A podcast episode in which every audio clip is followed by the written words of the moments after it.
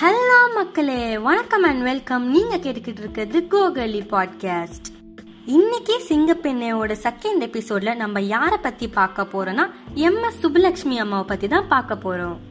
சுபலட்சுமி அம்மாவோட வாழ்க்கை பயணத்தை பத்தி பார்க்கலாம். வாங்க. இவங்களோட அம்மா பாட்டி எல்லாருமே இசைத்துறையில சேர்ந்தவங்க தான். ஒரு இசை குடும்பத்திலிருந்து வரதால இவங்க ரொம்ப சின்ன வயசுலயே கர்நாடக சங்கீதத்தை கத்துக்க ஆரம்பிச்சிட்டாங்க. இவங்க அவங்களோட இசை ஆர்வத்தை காரைக்குடி சம்பசிவ ஐயர் சுப்பரம பகவத்தர் மற்றும் அரியாக்குடி ராமானுஜ ஐயங்காரோட பேசி தெளிவு செஞ்சுக்கிட்டாங்க. ஏற்கனவே சொன்ன மாதிரி இவங்க அவங்களோட பதினோரு வயசுல அதாவது ஆயிரத்தி தொள்ளாயிரத்தி இருபத்தி ஏழுல அவங்க முதல் முறையா மேடை ஏறினாங்க. திருச்சிராப்பள்ளியில இருக்க நூறு பில்லர் மஹால்ல தான் பாடினாங்க. அவங்களோட பதிமூணு வயசுல மெட்ராஸ் மியூசிக் அகாடமில அவங்களோட பாட்டு சத்தம் கேட்க ஆரம்பிச்சிடுச்சு. அப்புறம் என்ன? பதினேழு வயசுலயே அவங்களோட தனி கச்சேரியும் ஆரம்பிச்சிட்டாங்க. அதே மாதிரி இன்னும் பல நாடுகள்ல அதாவது லண்டன் கனடா நியூயார்க் போன்ற பல இடங்கள்ல அவங்களோட கச்சேரி தான். இந்த கச்சேரிகள் அவங்களோட சங்கீத தொழில்ல ஒரு குறிப்பிடத்தக்க அடையாளம்னே சொல்லலாம். ஆயிரத்தி தொள்ளாயிரத்தி அறுபத்தி ஒன்பதுல ரயில்வே அட்வைசர் எஸ் என் வெங்கடராவோட சேர்ந்து ராமேஸ்வரம் சென்று பல பாடல்களை ராமேஸ்வரம் கோயில்ல பாடினாங்க. இவங்க பெங்களூரை சேர்ந்த ராமசேவ மடலியோட ஒரு நல்லுறவை ஏற்படுத்திக்கிட்டாங்க. அவருக்காக மட்டுமே மொத்தமா முப்பத்தி ஆறு கச்சேரிகளை செஞ்சிருக்காங்க. ஆயிரத்தி தொள்ளாயிரத்தி தொண்ணூத்தி ஏழுல அவங்களோட கணவர் கல்கி சதாசிவம் இறந்த பிறகு பொது மேடையில பாட்டு பாடுறதை நிறுத்திக்கிட்டாங்க. இதுக்கு நடுவுல பாட்டு பாடுறது மட்டும் இல்லாம இவங்க சினிமால கூட நடிச்சிருக்காங்க. ஆயிரத்தி தொள்ளாயிரத்தி முப்பத்தி எட்டுல வந்த சேவ சடன் என்ற படத்துல எஃப் ஜி நட்டேஷா ஐயரோட நடிச்சிருக்காங்க. அதே மாதிரி ஆயிரத்தி தொள்ளாயிரத்தி நாற்பத்தி ஒண்ணுல இவங்க சாவித்ரிங்கிற படத்துல ஆண் வேடத்துல நடிச்சிருக்காங்க. இது ஏன் அவங்க நடிச்சாங்கன்னா அவங்களோட கணவர் நடத்தும் கல்கிங்கிற வார நாளிதழுக்காக நிதி திரட்ட. அவங்க வாங்கின விருதுகளை பத்தி பாக்குறதுக்கு முன்னாடி உங்களுக்காக ஒரு செம்மையான சாங் இதோ.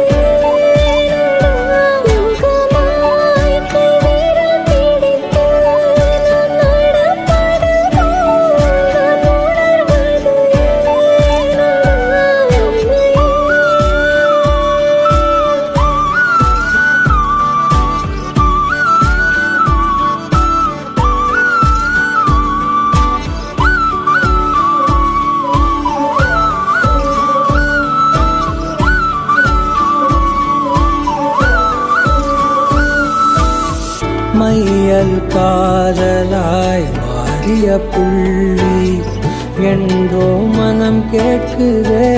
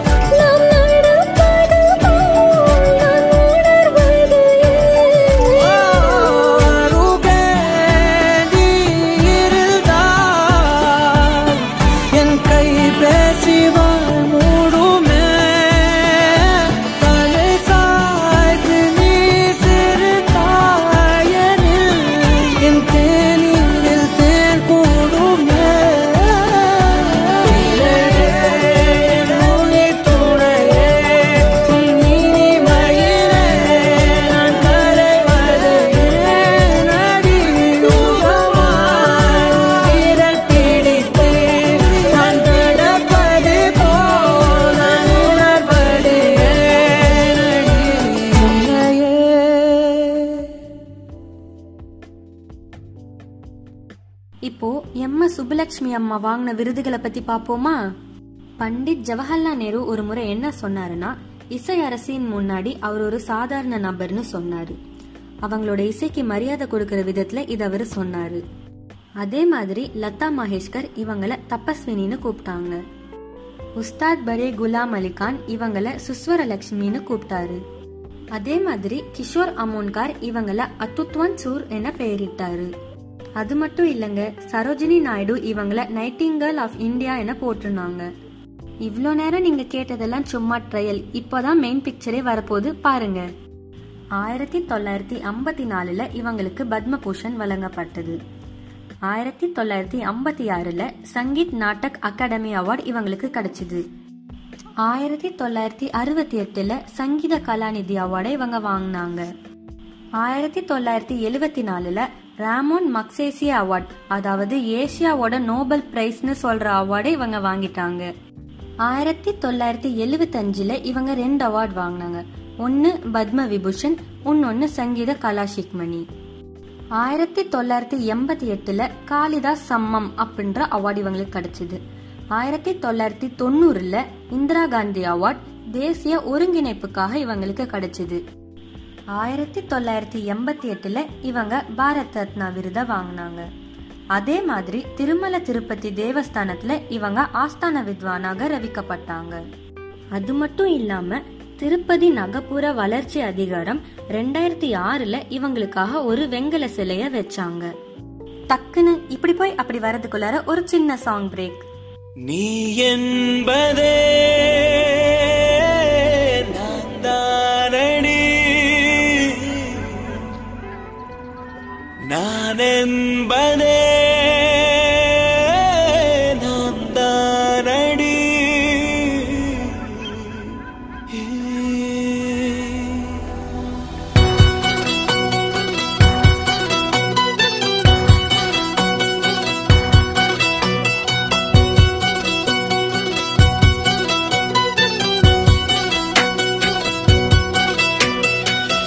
பாதி கதவு நீயடி மறு பாதி கதவு நானடி.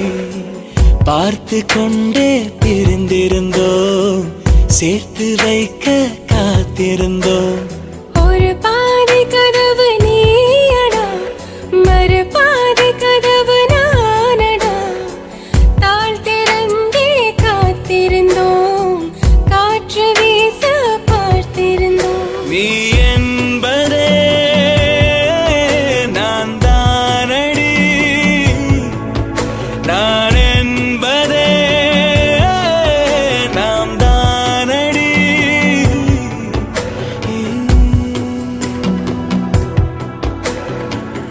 பாதி கதவு நீயடி மறு பாதி கதவு நானடி.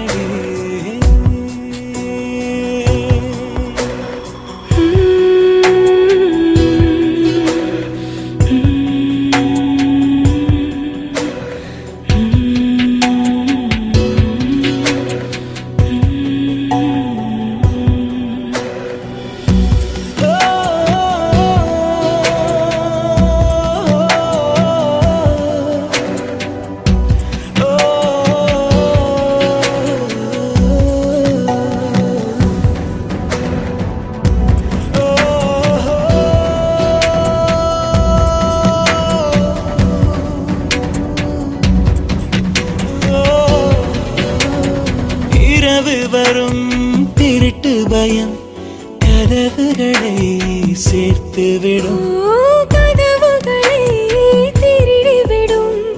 அதிசயத்தை காதல் செய்யும். இரண்டும் கை கோர்த்து சேர்ந்தது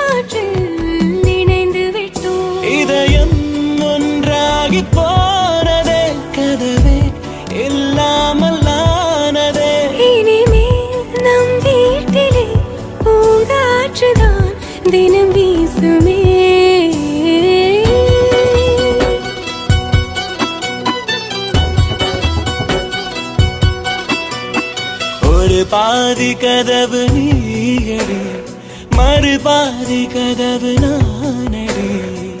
பார்த்து கொண்டே இருந்திருந்தோம் சேர்த்து வைக்க காத்திருந்தோம். ஒரு பாதி கதவு நீயடா மறு பாதி கதவு